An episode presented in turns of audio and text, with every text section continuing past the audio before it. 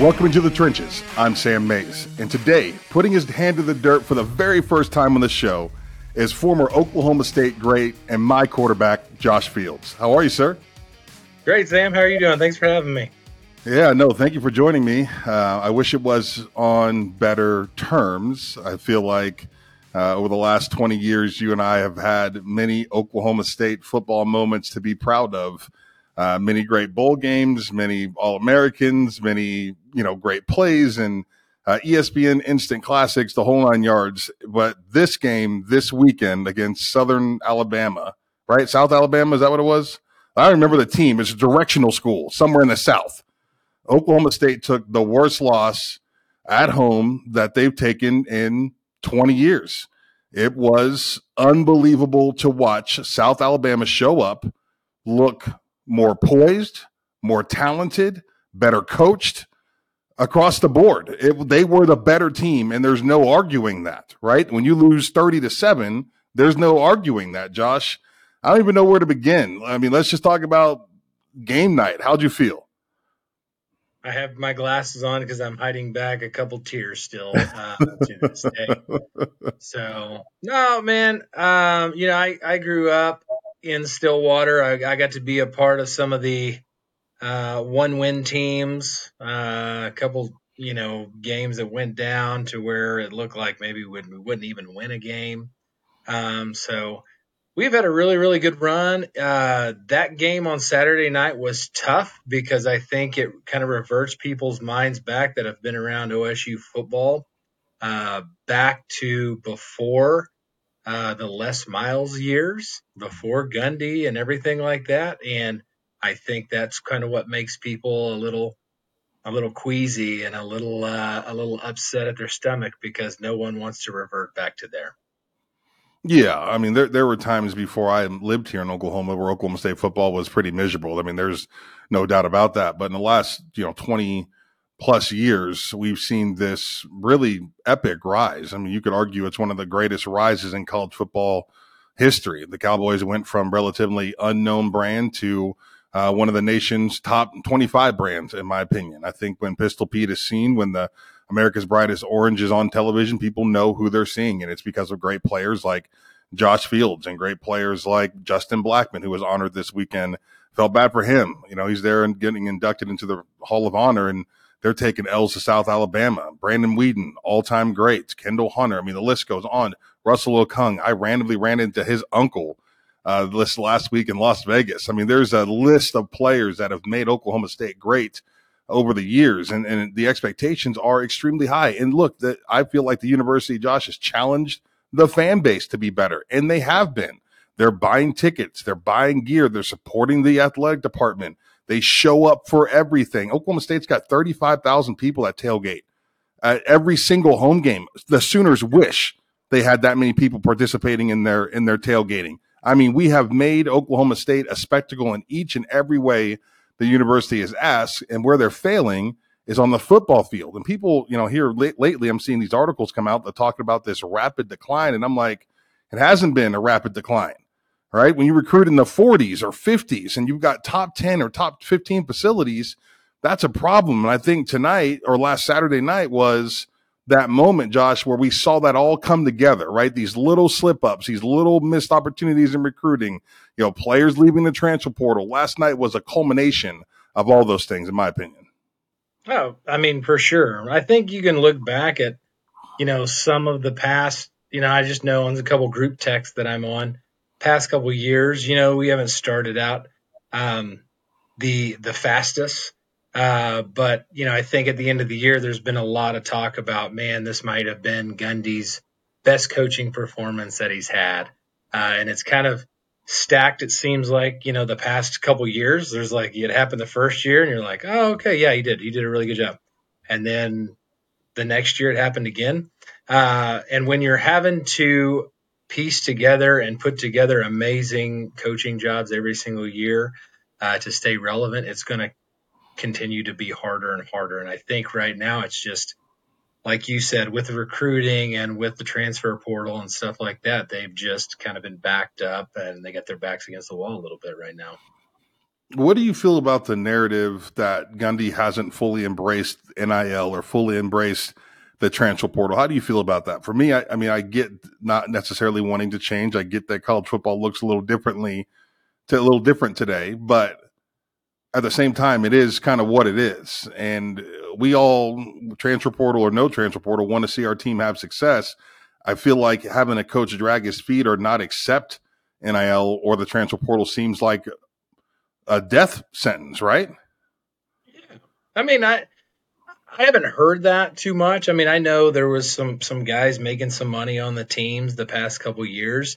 Um, so obviously, there's still the NIL is is alive and well. I just think when you start comparing, um, when you're trying to have a national presence and you're trying to compare to the likes of of LSU and Texas A&M and Texas, uh, and you're trying to stay in that conversation to stay relevant, um, that's a different kind of money that you're talking about. I mean, that that's what they're able to pull and what they're able to bring in is just a, a different level, and that to some extent, I guess, could be used as an excuse uh, and I think that's probably what's going to start happening from now on. But uh, you know, it, it it is hard. You can you can go pull, and we did a really good job there for years.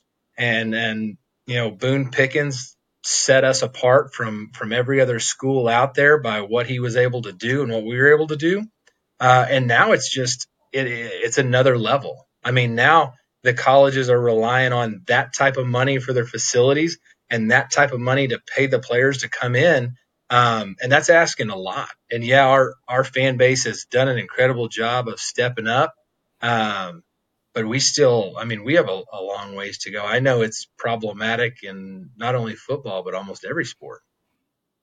Have you um, heard some of the comments coming out of Mike Gundy's press conference today?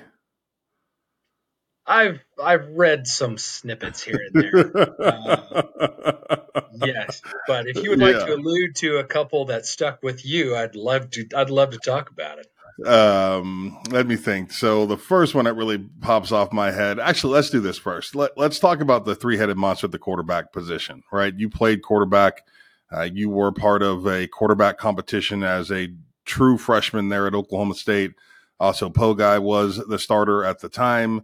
Uh, we loved also cannon for an arm, big physical guy, no doubt. But you know, you came in with a, just a little more accuracy, and I thought you just had a little more football savvy. To Ended up winning that job at the very end of the season in that incredible uh, Bedlam victory there in 2001, and you know the rest is is history. Thoughts on how we're here? Three quarterbacks, three different styles. Um, you know, for me, I think Gunnar Gundy probably makes the most sense just because he's the most athletic of the three. Uh, how how did we get here, and and what's the end game here for Mike Gundy? I'll take these off now. So, I love them so much. So we can get serious. We'll go back to it. We'll go back. Um, I think it's tough, and, and you being a lineman there, you know, you it was it was tough for you guys, and I don't know if you necessarily realized it, but you get used to you get your you get used to a voice, you get used to presence in the huddle, you get used to someone who has a hopefully, hopefully having a calming effect on everyone and are, you know, and, and is reliable. Uh, and then you step into, you get used to hearing that same person call the cadence. And it doesn't matter how much you try to mimic someone else, it's going to be different. Uh, and then you add three that are different. Uh, it's just, it's going to, it's going to make it tough. Um, the only thing I can say about that is I fully expected at least one, if not two of them, to set themselves apart uh, by this point, and I haven't seen the separation. I think as we're sitting here talking, we would both say I think Gunnar's played very, very well. Myself, I think he can he can elude a rush pretty well too. I mean, he's been he can get away pretty pretty decent. Um, he's actually shocked me a couple times. Right. Um, he's an athlete. For sure. Um, you know, but I, I think I, I coach my own kids too. And to some level, you don't want to, you don't want to seem daddy ball, but I think at this point, I think, you know, at least the majority of the people would rally behind and say, let's, let's give it to the kid, give it to your son and let him run with it and see where it goes at this point. Um, and nobody's going to question dad playing son or anything like that. I, I I would love to see Gunnar have a chance to just really run with it. Yeah, to to go back to what you said about the snap counts, just to give people an idea. So I can tell you that when Josh said his cadence, that our center Ben Bowie would snap it on the tee and set. I knew that, right? So with that knowledge, in a three point stance, I could beat two thirds of our running backs in a five yard dash. Dead serious. Like that's the difference between like knowing and understanding and anticipating a snap count and then not being able to do so. A few weeks ago, a couple weeks ago in the season opener for the Kansas City Chiefs, we watched the right tackle look like he was he was false starting, right? Yeah. When you go back and you slow it down, that ball moved, his foot moved. Why? Because he's got a Hall of Fame quarterback that he has dialed that sound into his brain. He knows exactly and can anticipate that snap count and give him that jump, right? This is why the offense has an advantage because we get to move first. So the faster I can move on that ball, the better chance I have of blocking what most of the time is a superior athlete in front of me, right? A guy that can move a little faster. He's a little bit quicker than I am. Defensive linemen are studs. You're looking talking about some of the best athletes in the world. For the offensive line, we have that advantage of moving first.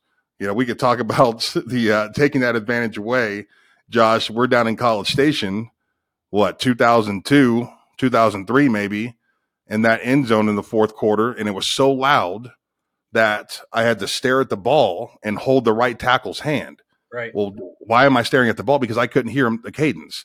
So now that home field advantage has taken away the advantage of the offense.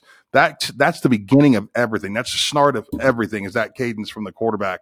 And I'm with you. When you've got three different guys taking meaningful snaps in practice, you're talking about taking that cohesiveness away from your football team. You're taking that ability to gel away from your football team. And I, you know, I think that I'm not as high in Bowman as maybe some people are. I think he's probably the one, the first one out of the mix for me. Takes too many risks with the football. Give me a guy that's going to protect it a little bit better. Uh, I think that Rangel probably deserves a snap or two still, just based off of you know what we've seen out of uh, Gundy and himself. But you know, Rangel, he's athletic, but he's not Gundy. And with the offensive line looking as suspect mm-hmm. as they look, you know, you got to have a quarterback that can move here.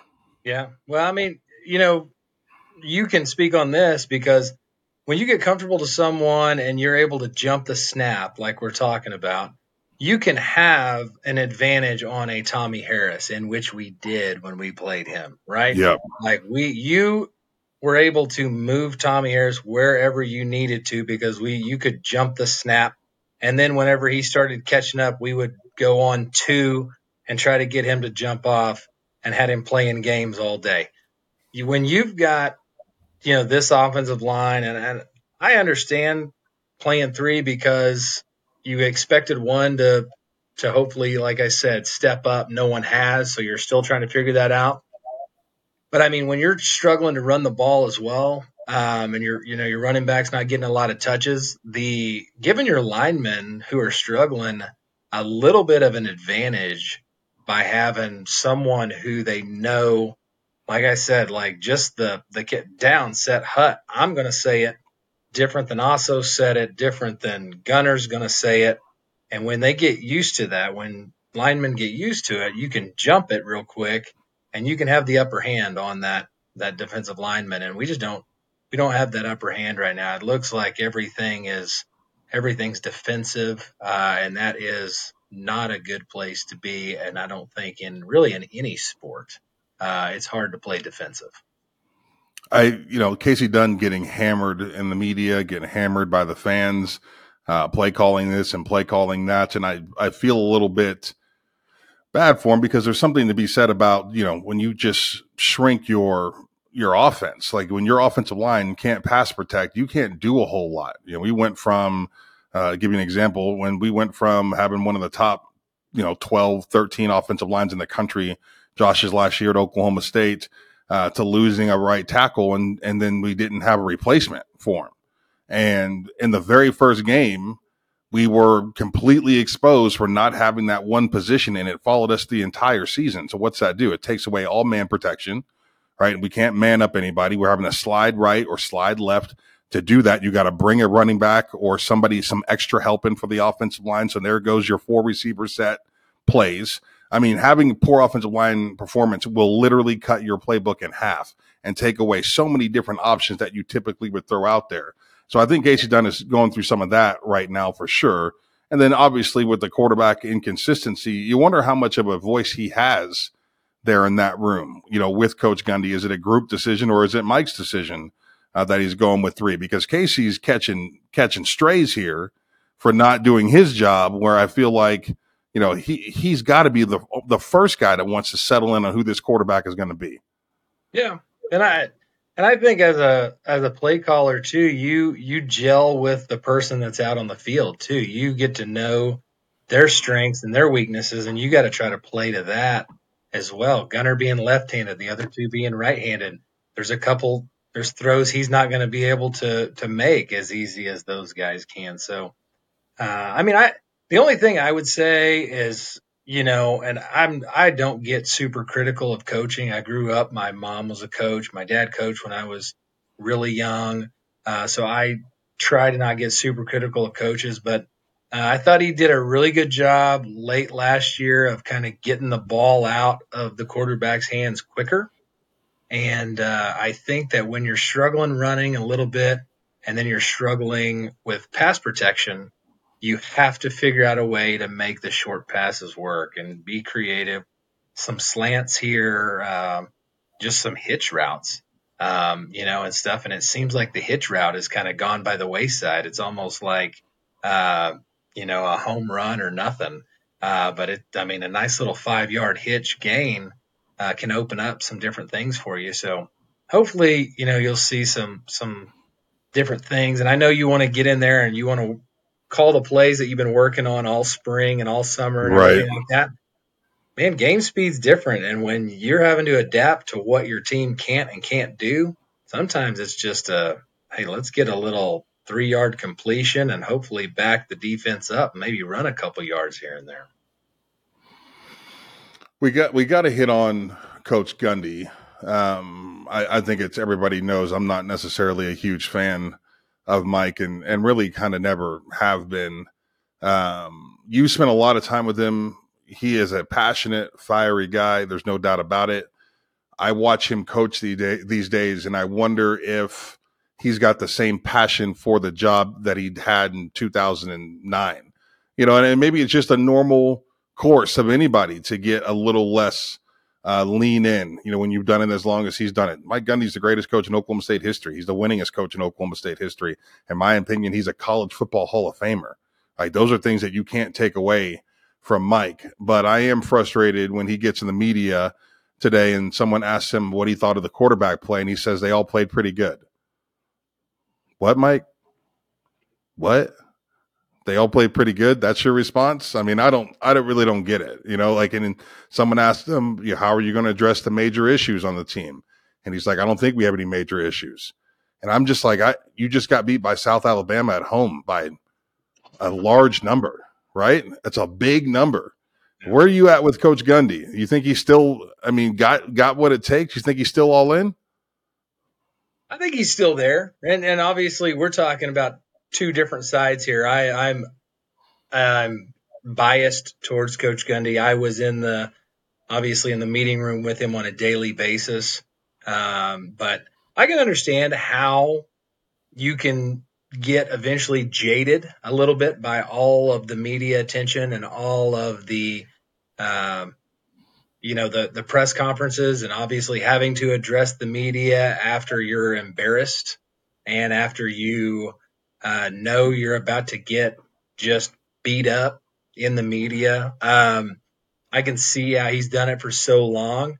Um, but I do think you know you there is there are explanations that are required when something like that happens, uh, and you get you get paid a whole lot of money to answer those tough questions and to make the tough decisions.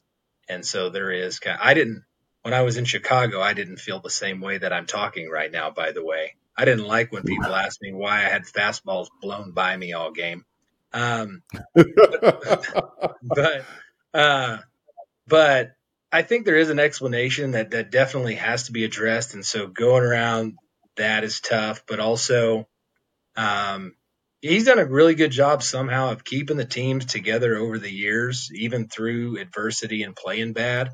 And maybe he knows something we don't as to he might there might be one thing he says that triggers someone and then he loses, you know, the the locker room. So uh, I'm not really sure. I, I like to think that he has a plan because obviously he's the head man at my alma mater, and I'd like to think that we have a plan and that we're uh, we're moving forward. We're not moving backward. Um, but yeah, you you don't you don't buy yourself a lot of leniency when when questions go unanswered. That's for sure. What's next, Josh? Season is young. We're talking three games into this thing. Conference play looms over the Cowboys. Do we feel like this is something that they will at least be serviceable? I mean, it's been a long time since we had what a three, four, five win season, right? I mean, it's this is not necessarily what we're used to in Stillwater anymore, and it's and because of Mike Gundy, we're not used to it, right? I mean, because of the job that he's done over the last you know 15, 16, 17 years, however long it's been. But it, it's looking like this is going to be a real tough season for him to be. I don't want to say he's they're the worst team in the league, but they're pretty darn bad.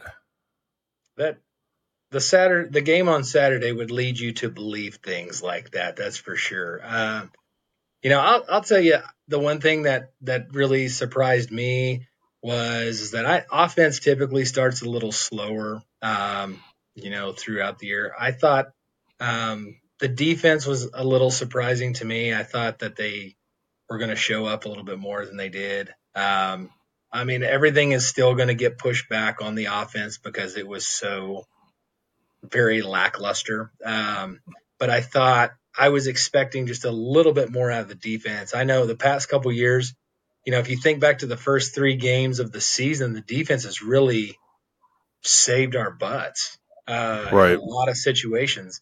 And that, you know, I mean, a very similar game like we played early in the in the season. Um, in the previous seasons, we just didn't have a savior. We didn't have anybody that stepped up to make plays. Uh, and I'm sure the defense is saying the same thing. You want someone on the offense to step up and at least give you a break every once in a while.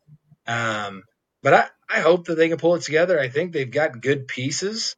Um, it just it's confusing as to how they're going to use those pieces as of right now, and I think everyone's confused, which is what the uproar is right now. It's like if you if you as a fan can't necessarily see the direction in which the team is going, uh, it's scary, and you have a hard time wanting to wanting to really get excited and get behind the team. So uh, I hope that they pull it around because I do know that the university has some incredible things going, um, and it a lot of it revolves around the football team.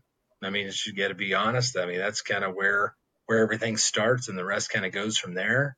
Um, but as of right now, I think, you know, I don't have any, I don't have any answers because we didn't really get a whole lot of answers, uh, as to where we're going. I just, uh, you just hope that the next game that you show up, uh, and that's my hope is that you just get blown away and think, wow, we somehow became very creative and very, uh, we plan this game out ahead of time to where you can actually witness it and see it as opposed to sitting there thinking, man, we're not playing real good and we're not super creative either, which is a tough pill to swallow. I'll give Mike Gundy some credit. He's one of the best coaches in country in the country with adversity. Right? We've seen him do more with no offensive line, with you know an average defense at time. With I mean, he he just kind of finds a way. The creativity uh, typically follows Mike. So I'm, I'm kind of with you. I don't know that they'll be a four win or five win team. I think they can get themselves into a bowl game conversation. It might be the Mike and Ike Bowl, but it, I think they might be able to find their way there. So hopefully they'll find a way to get it done. This is In the Trenches. I'm Sam Mays. That's Josh Field, my quarterback, former Oklahoma State great. So glad he could join me today. Josh, I'm going to keep you for one more uh, fun segment after this. We're going to go ahead and and hit the uh, cut button. Then we'll come back and talk a little bit about uh, some things in the past. How do you feel about that? Let's do it. Let's get personal. Let's get personal. Let's do it. Sellout Crowd, check it out. My colleagues do a great job. All the content is incredible. Selloutcrowd.com. And make sure you follow me on all the social medias at All American Maze uh, on X or Twitter, all the things. YouTube, it's going to be good stuff.